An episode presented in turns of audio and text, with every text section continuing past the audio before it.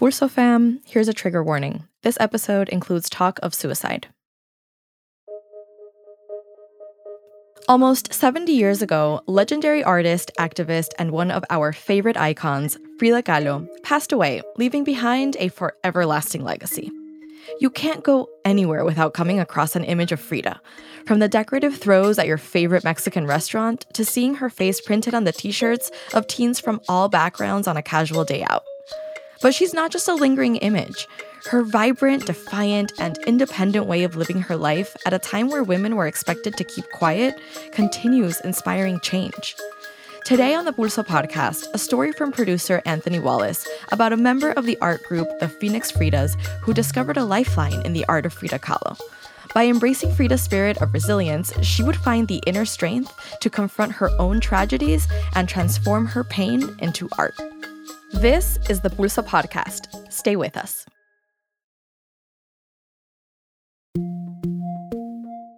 Thania Betancourt Alcazar made a big choice in her mid 20s. I decided to be child free by choice because I think that's my authenticity, like me saying, hey, I love children, but they're not for me. In her world, this was a radical decision, and she was afraid to tell anyone about it. All the women in my family have had children, so I'm kind of making my own path. And in 2019, she was on a trip to LA with a new group of friends. They were in their hotel room crafting and painting together the night before ConchaCon, an art festival dedicated to the brightly colored Mexican pastries. And there she decided it was time to get the child free thing off her chest.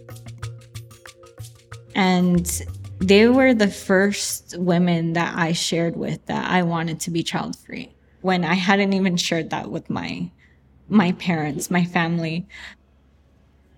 And um I'm sorry I'm getting choked up, but just to hear them like listen to my story, listen to my decision, and then for them to like be mothers and, and following a different path than I was, but still saying, Hey, I support you and I back you, and they're not trying to change my mind. That meant the world to me. That moment of deep empathy, of rebellion against cultural norms, it reflects the person that brought them all together. Her friends at the hotel that night were her fellow Phoenix Fridas, a Latina art collective dedicated to and named after the great Mexican artist Frida Kahlo. Most people, if they know Frida Kahlo at all, only know her face. But Thania and her fellow Phoenix Fridas have considered her life and art much more deeply, and it's had a profound effect on them. Thania was born in Mexico, moved to the US as a small child, and when she started school, she didn't know English. She was timid, shy, and afraid to rock the boat. That's something maybe I wanted to be more like, is like express myself more. Uh, as a kid, I felt like I couldn't express myself the way I wanted to. And I love that Frida Kahlo would do that. She would express herself and she didn't really care what people thought of her. Frida Kahlo was courageous, defiant, bluntly honest, a fierce defender of the underdog, and a powerful political activist. Behind Frida's famous unibrow is an inspiring, historic, and provocative story with the power to change lives. Frida's work inspired me to be raw, to be unapologetic, to be honestly a disruptor. Mm-hmm. Frida does did whatever she wanted to, not as long as it made her happy, but as long as she was true to herself. As a teenager, Frida Kahlo was physically impaled by a steel beam and broke her spine in a bus accident, and her body never really healed. She was in constant pain and constant need of surgery. She needed more than 30 over the course of her life. But she never stopped living, dancing, painting, and pushing boundaries, sometimes in bed with a cane or in a full torso cast. She wore a men's suit in a formal family photo in the 1920s, and she was shamelessly bisexual before that term was really a thing. She studied biology, philosophy, and history at the top prep school in Mexico, where she was one of only a few dozen girls in a student body of 2,000. She found her own way into the upper echelons of the Mexican Communist Party, where she got to know her husband, the legendary painter Diego Rivera. Together, they housed the Marxist revolutionary Leon Trotsky as Stalinist agents threatened to scale their walls to murder him. Diego's lucrative murals led them to the United States, where they dined and drank with the Rockefellers and Fords and used their power to subvert them. Diego painted Karl Marx at Rockefeller Center, and Frida mocked the Nazi sympathizing Henry Ford to his face at a crowded dinner table. Two of the people Frida loved the most, Diego and her younger sister Christina, had an extended affair. She was broken physically, betrayed cruelly, and belittled by the press and the art world, not taken seriously as a painter in her own right. But she took all of her persistence, intellect, eye for beauty, and bloody pain and infused it into her art. Her paintings are attention grabbing, sometimes shocking, but always deeply thought provoking.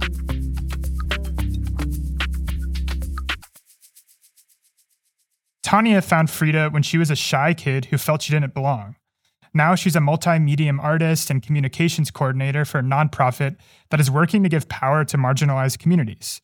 She's colorfully, passionately, and courageously fighting for what she believes in, just like Frida did. For Thania and many others like her, Frida Kahlo is a source of not only inspiration, but power. From Frida Kahlo and the Phoenix Fridas, Thania found the courage to be authentic. But what she didn't know, crafting in that hotel room in LA with her newest and closest confidants, is that tragedy would soon strike the Fridas, and she would need all of the resilience and courage she could muster to get through it. Today, Frida is everywhere. In TV commercials and print ads for Amazon Prime, Samsung, Photoshop, on thousands and thousands of products t shirts, tote bags, Hydro Flask stickers. This is the Frida Kahlo immersive experience in New York City. For $31 million for the Frida Kahlo, Anna, congratulations. Thank you very much indeed. There's even a Frida Kahlo emoji set and a strangely light skinned Frida Kahlo Barbie doll. Frida Kahlo. Her work and her story inspires me every day. But despite the fact that Frida's been dead for nearly 70 years, her mega fame is a relatively recent phenomenon. I first encountered her in an art history classroom in the 1980s. And that time, she was not well known at all in the United States. And I thought this this is one powerful, powerful woman. You know, who is this? And I just I wanted to know everything I could about her, but also about her art. This is Celia Stahr, an art historian at the University of San Francisco and the author of Frida in America, The Creative Awakening of a Great Artist. Frida died in the 1950s, and for a while after her death, she was pretty obscure. Then, in the early 80s, a major biography about her hit the shelves and she started to pop up in mainstream culture. And so I'm starting to see by the late 80s, you know, it, certainly like t shirt. I remember a friend buying me this really cool t shirt mm. of Frida Kahlo. During her life, Frida sold paintings for less than $200.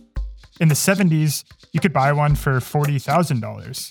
By 1990, they were going for well over a million. I'm starting to see in the 90s, it just keeps getting bigger and bigger. And I really thought we had reached a point of saturation. Mm-hmm.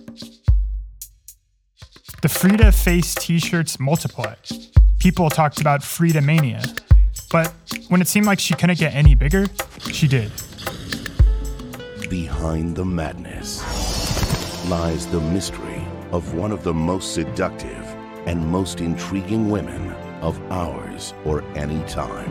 To Frida! Frida! Frida. And then, of course, we have the movie Frida come out based on the biography. And then Salma Hayek really brings her to another level of fame in the United States. The movie made over $50 million at the box office and sent Frida Mania into full swing. When it came out, Thania was 10 years old. I didn't know much about Frida until the movie. My mom and I watched it, and it was like the first time we saw representation of mm-hmm. our of our country, our culture, right? Like on the big screen.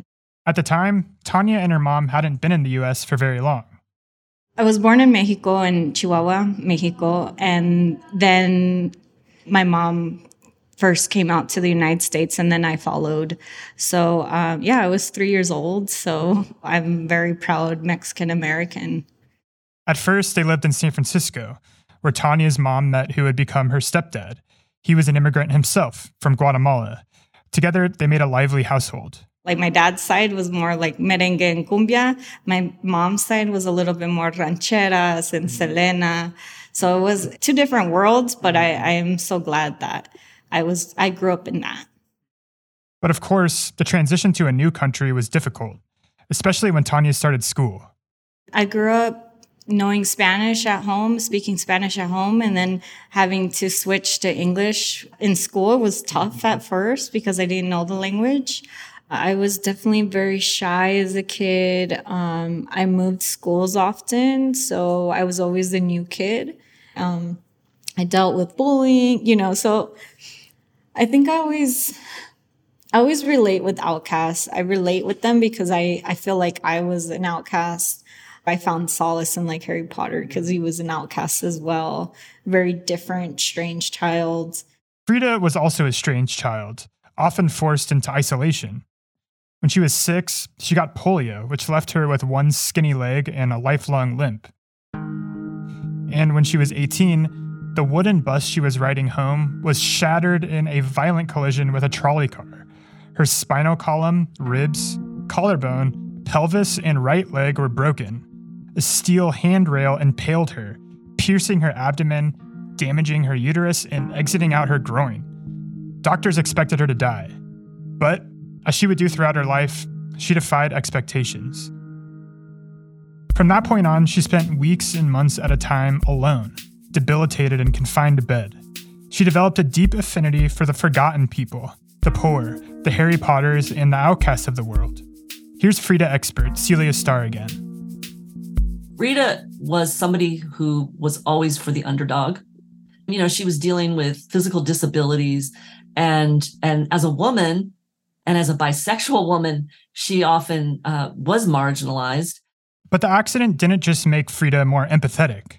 It ultimately energized her and made her the Frida Kahlo we know today. She got a special easel that was connected to her bed, and she started painting. Frida painted a self portrait called The Broken Column.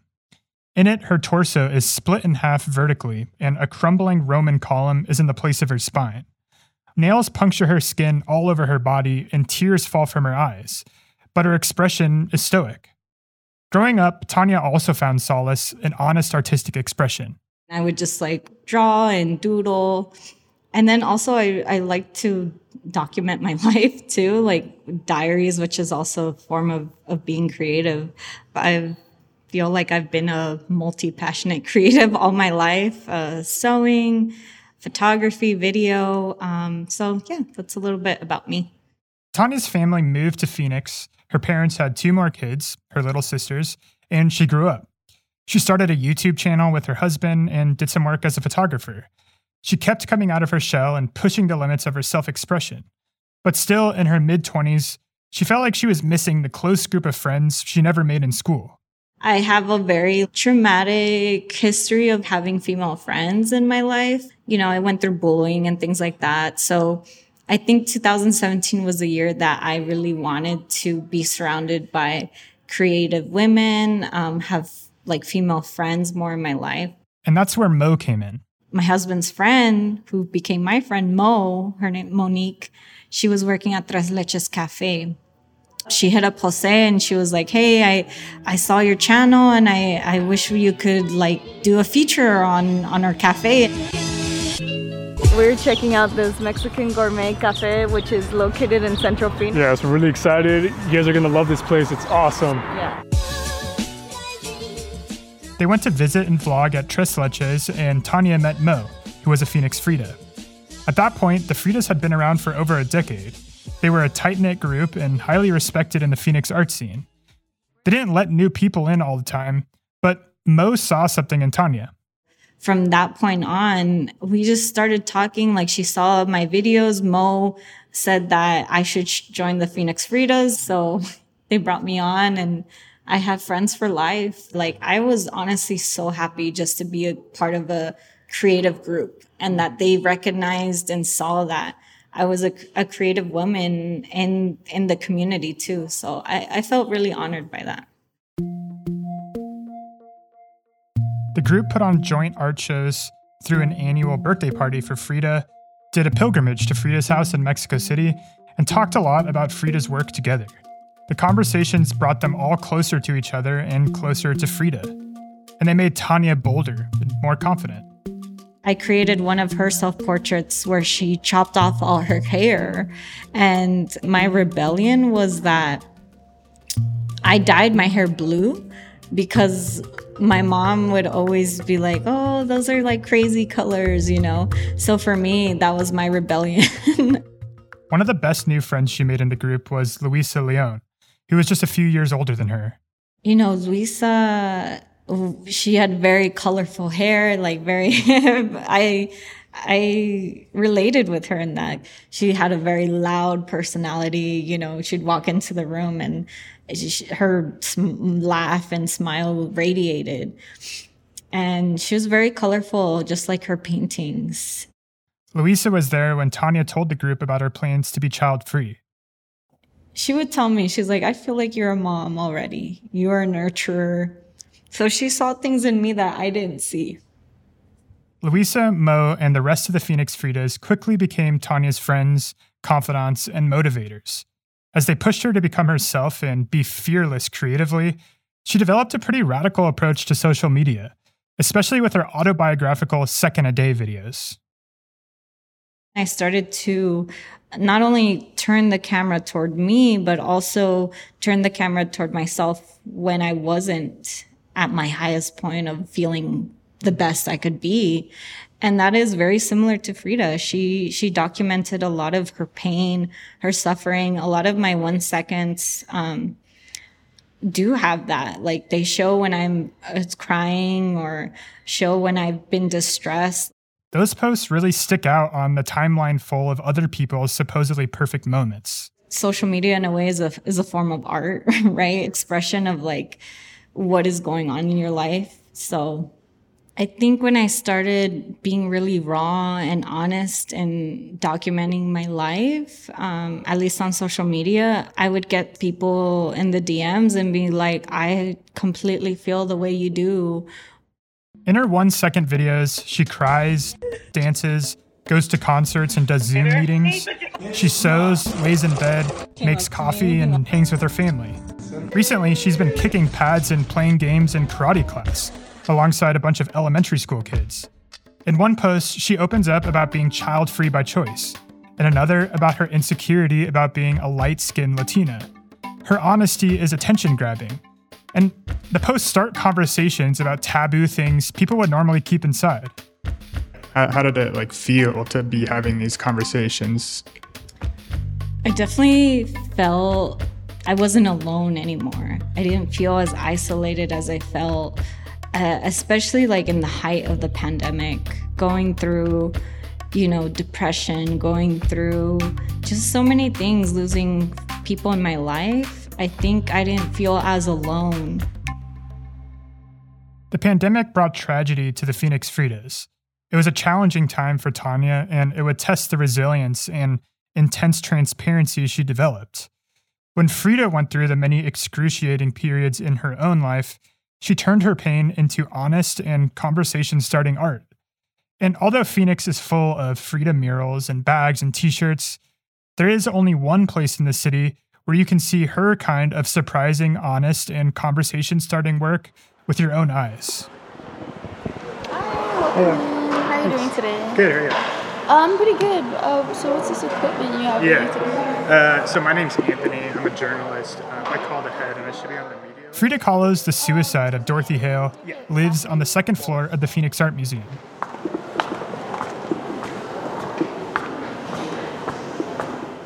On the wall, it's really just one painting among hundreds.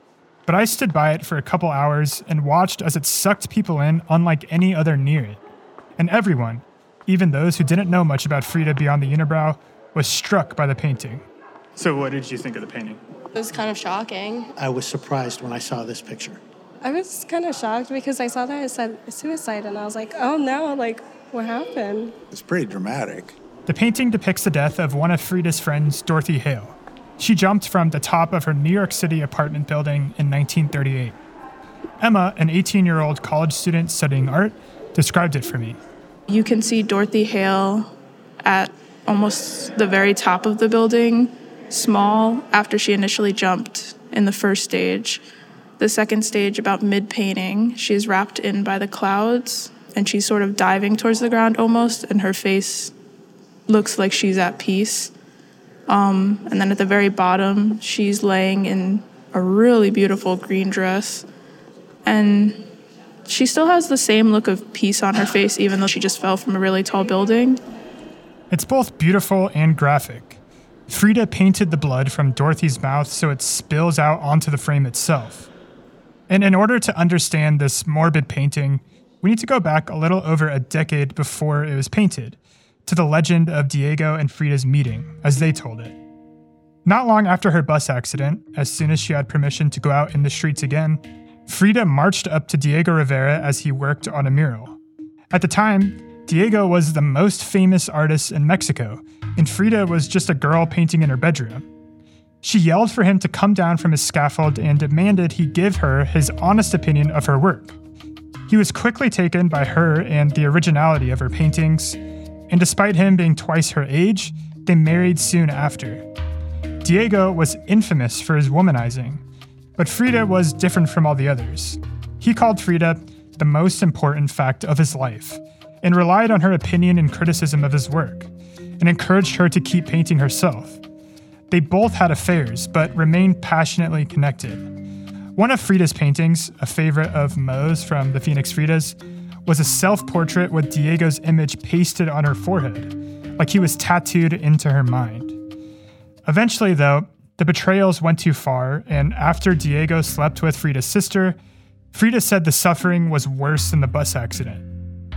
In 1939, things got so bad that her and Diego separated temporarily.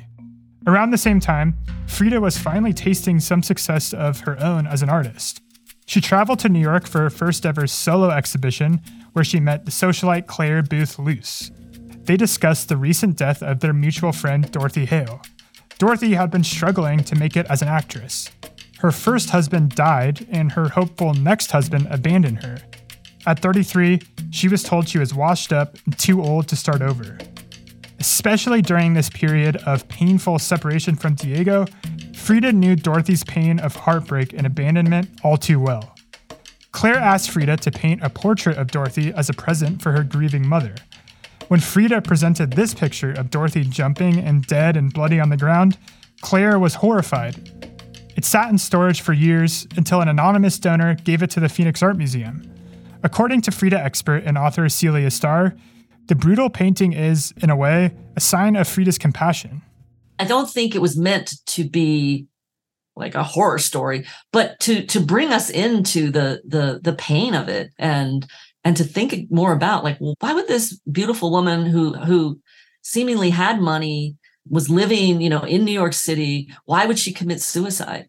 And for me, anyway, it really speaks to Frida's feeling of empathy for women who are uh, again struggling in society because they're devalued for their looks you know looks so-called fading.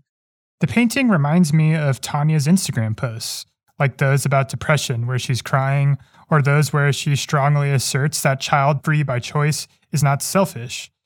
It's very striking unfiltered and thought-provoking. It would have been much easier for frida to paint a standard pretty portrait of dorothy for her mother. But with this painting she gets people to think about the injustices that led to Dorothy's death. She stops people dead in their tracks. It's a mix of it being kind of dark, but at the same time, like bringing peace to this woman and trying to genuinely honor her and respect her. Just kind of shows the type of person she was, that she wasn't just here to like kind of appeal to a broader audience, but like she wanted to make stuff that was like very meaningful to her. For me, I can't get away from her relationship with pain and women women in pain. Like she dives into that topic that does not get talked about. Women aren't supposed to especially women of color aren't supposed to feel pain. She just was able to just become like her own person in the end she overcame a lot of obstacles. Yeah, exactly. And like for Hispanics like myself, a lot of us have to do those. So it's just like a little connection to her. Do you think about her in your life ever? Like, I actually a lot through high school did because I was told my sophomore year that I was going to become pregnant and drop out. So like when we were going through history, she obviously came up, and so she was like really inspirational to keep going because she had been through so much and she was able to co- surpass everyone's expectations of her, and it was just a very motivational thing to keep going. Frida uh, was blunt, but again, it's not done to be you know mean spirited. But I think part of what a lot of women recognize in it is that women are socialized even today to you know say it in a nice way you know don't come off as if you know you're aggressive as if you're you know a bitch you know etc and i think that that frida just thought well this is who i am and i'm going to say it i'm going to paint it this is how it is and that's refreshing i think for a lot of people Frida was not shocking just for attention. She was focused, focused on shining a light on pain and injustice that was so bright and bizarre that people couldn't look away. Maybe at the heart of her work is the idea that you shouldn't look away, that you should acknowledge the bad things, fight against them, and create beauty with defiance. That she did this with the forces of society and poor health, and especially cruel heartbreak holding her down, is a testament that anyone, anytime, can bloom in their own way. When the pandemic shut things down in 2020, the Phoenix Fridas did what they could to continue bringing color and life into the world, even remotely. Thania did a special quarantine photo series, and her friend Luisa did Instagram live painting lessons for 100 consecutive nights. And it even got some news coverage. She started painting lives with Luisa mid March and has quickly gained momentum. It started with having about five people watching me until now, which is over 100 people every night tuning in. This experience for me has just reinstated what I always wanted to know, which was my purpose in life. And I think my purpose is to uh, get other people to just create for themselves and just have fun doing it. But on top of the same isolation and fear of the virus that we all felt, Thania was forced to stare at all of 2020's horrible news all day long. She was a layout designer for a major newspaper company, and it was taking a toll on her mental health. And making things worse, her employer restricted her from responding to the news with her usual passion and honesty. When uh, George Floyd happened, the you know Black Lives Matter uh, demonstrations happened you couldn't go and like hold a sign or nothing like that. That would be like under violation. So I was like fed up. I felt, you know, like I couldn't do, I couldn't express myself the way I wanted to. So she turned to her fellow Fridas, Luisa specifically. I was like telling her that I like I hate my job. She's like, "Let's get you a better job." She really pushed me. With Luisa motivating her, Thania got serious about finding a new job. But about a year into the pandemic, tragedy hit the Fridas.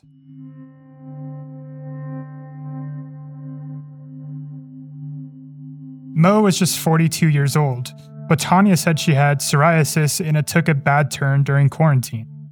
It was February 2021. Um, Mo had been struggling with her health, and her her organs could weren't working on by themselves anymore. So she unfortunately passed away.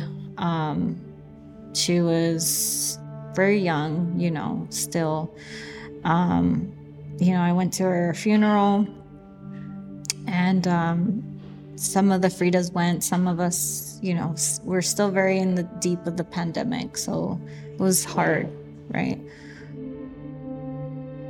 Just a couple months later, Luisa, who was just 33, came down with COVID in July, we got the news that she had gotten COVID, and then, you know, we we prayed for her. We um, we thought, she, you know, she was going to be out of it. You know, just given her age and yeah. all that. Um, then following month, she was gone. Luisa Leon died in August of COVID 19, and she inspired many people during this pandemic as she taught hundreds of people how to paint online. And she did this for 100 days straight during quarantine, reaching people all over the world. It's just very, very sudden. Um, and it was very hard for all of us. You know, I still remember us being like in a in a room and just crying. It's just um she really motivated me. She she was very unapologetic. Something I very I always admired about her. She always would see the bright side in things.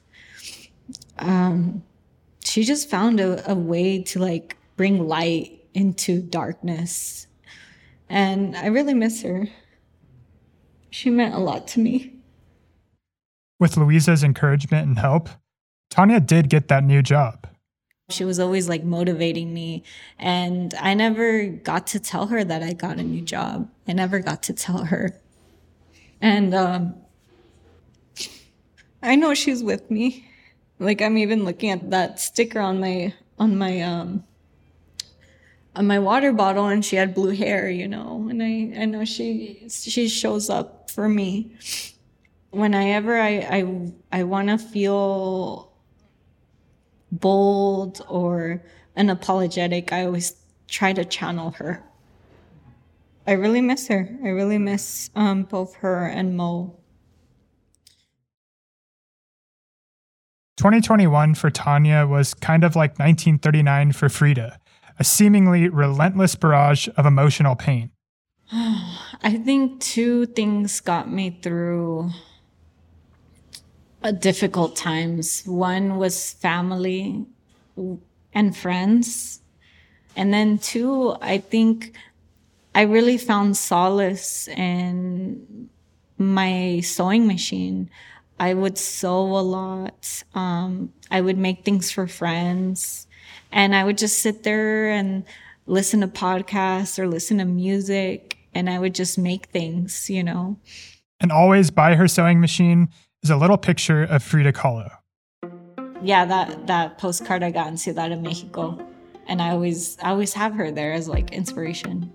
And she found purpose in the new job that Luisa inspired her to get. I am a marketing and communications coordinator I work for an organization called Instituto. It's based here in Arizona. It's an organization that helps build political infrastructure with low income and communities of color here in the state. During these last midterm elections, she even knocked on doors and helped get a bill passed that allows DACA recipients who live in Arizona to get in state tuition rates for college. And this political work, Thania also sees as following in Frida's footsteps. She was fighting for the working class. And then also, like, her sexuality, too. Like, she was very outspoken about that as well. Yes, uh, she was, you know, she was a very political person. She was interested in, in communism early on before she meets Diego Rivera. Oftentimes, you know, people say, oh, it's because of Diego that she got interested in communism. Not true. I mean, she called herself a child of the revolution. Frida sometimes shifted her birth year from 1907 to 1910, the year of the peasant led Mexican Revolution. Together, Diego and Frida helped create a new Mexican culture and national identity, magnifying the poor, indigenous, and working people of Mexico. By the time she gets to the United States, and it's 1933, she's seen a lot. You know, she has seen the people who can't afford to eat lined up on streets and waiting, you know, to just get some soup. But then at the same time, she's hobnobbing with, you know, the Rockefellers. And there you have, you know, the exact opposite. She wanted authenticity, raw beauty, to stick up for the outcast and to expose hypocrisy.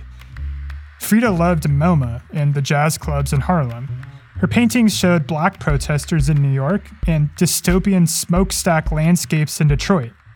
At one dinner party hosted by the mogul Henry Ford, an anti Semite who Hitler praised in Mein Kampf, Frida played dumb. At a lull in the conversation, she asked, Mr. Ford, are you Jewish? There was an awkward silence and then an uproar of laughter. She was incredibly bold for her time period, but she's still bold today. I mean, that's what's amazing, right? Is that is that the unibrow, for example, is still bold. After they lost Mo and Luisa, the Phoenix Fridas retired the group after 18 years. Having the passing of our members too felt like a chapter closing. Like it kind of felt odd to continue without them. And I think the group had accomplished its purpose of bringing joy and love of Frida into Phoenix. Frida Kahlo and the Phoenix Fridas made their mark and changed their world. Thania was once timid and bullied. Now she's courageously and creatively asserting herself, saying what others are afraid to. And while she was once new to the US, unable to speak English, she's now a political force, making her mark on the country. And as she's evolved, she's become more like her hero she first saw on a Hollywood movie. And the ripples of Frida Mania are still flowing out everywhere. Yes, there is something ironic about Frida as a brand, given her feelings about capitalism. But even when you only see that unibrow out of context, it leaves an impression. Every Frida bag, every Frida drink or pair of socks, is just another chance for someone to pause and wonder who is that person really? Frida is a gateway to me- Mexican culture, um, and she's not just a flower crown. She she was political. Her her everything about her her her struggles was like intersectional right her disability her politics her sexuality you have to take all parts of her not just cherry pick and i think she creates conversation to this day. And that's what i really love about her is that she creates she's still stirring up drama you know? She's still stirring up controversy. And i think that's just that's her. That's her. When she was 47 frida's always tenuous health took a turn for the worse and she came down with a bad case of pneumonia. Still in july of 1954 she summoned what little life she had left and took to the streets of Mexico City by wheelchair to protest the CIA's intervention in Guatemala. Less than two weeks later, her funeral procession went down the same city streets. As Frida's body was pushed into the crematorium, a strange thermodynamic phenomenon took place. The dead artist suddenly sprung into an upright position, her hair on fire and her mouth apparently smiling. Even her dead body defied limitations as it arose and glowed with an infectious energy. And her power and influence continues to grow, making new generations of determined, bold fighters for life and defiers of limitation. The year before she died, she had to have her leg amputated. In her diary, she wrote, Feet, what do I need them for, if I have wings to fly?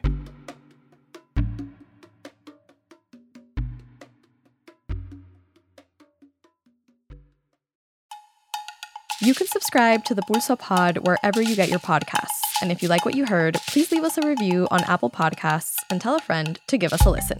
Have questions or story ideas to send our way? Send us an email to info at projectpulso.org. This episode was produced by Anthony Wallace with editorial support and guidance from Charlie Garcia.